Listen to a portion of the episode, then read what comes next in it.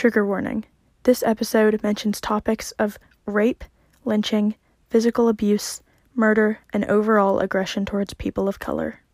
In my last episode, I discussed how specific circumstances affected the extremist group, the Ku Klux Klan.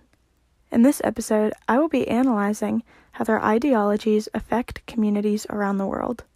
This is Stella Mastropolo, and you are listening to an analysis of the KKK.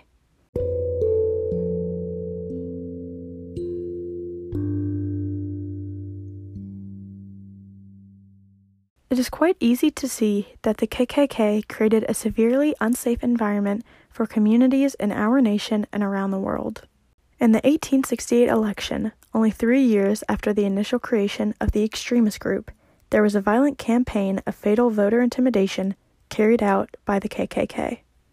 Thousands of black voters were prevented from voting through tactics such as secrecy, intimidation, violence, and murder.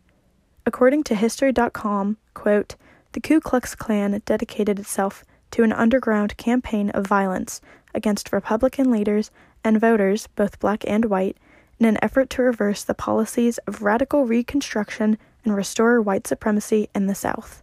End quote. This displays their extreme threat to society, as it proves their only victims were not only people of color, but anyone involved in the process of Reconstruction. White Republicans and black institutions were main targets for attacks. Around 10% of black legislators elected between 1867 and 1868 faced violence from the KKK, including 7 who were murdered by the group. In 1870, Joseph Rainey, an African-American man, was elected in South Carolina as a representative for the U.S. House of Representatives. The KKK responded by terrorizing the homes of black voters in the night.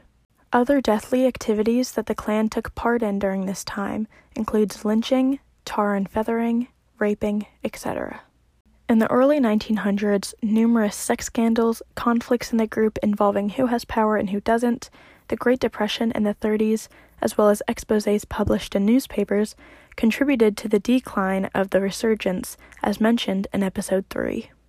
The Civil Rights Movement caused a very dark third revival of the group. Both black and white activists were targeted, proving their main targets at this time were people fighting for progression. This time period included bombings, shootings, and murders.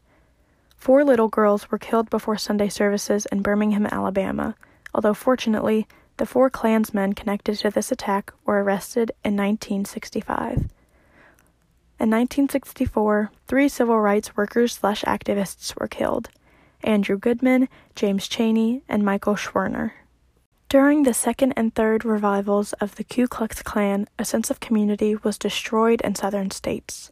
Over 6 million black Americans fled to northern states in an attempt to find financial and social stability, as well as, quote, "hoping to escape the racial terror centered around the Klan's ideological stronghold in the South," end quote, from Southern Poverty Law Center. This severely impacted the population and demographics of the nation. In this episode, we analyzed how the KKK's ideologies affected communities around our nation.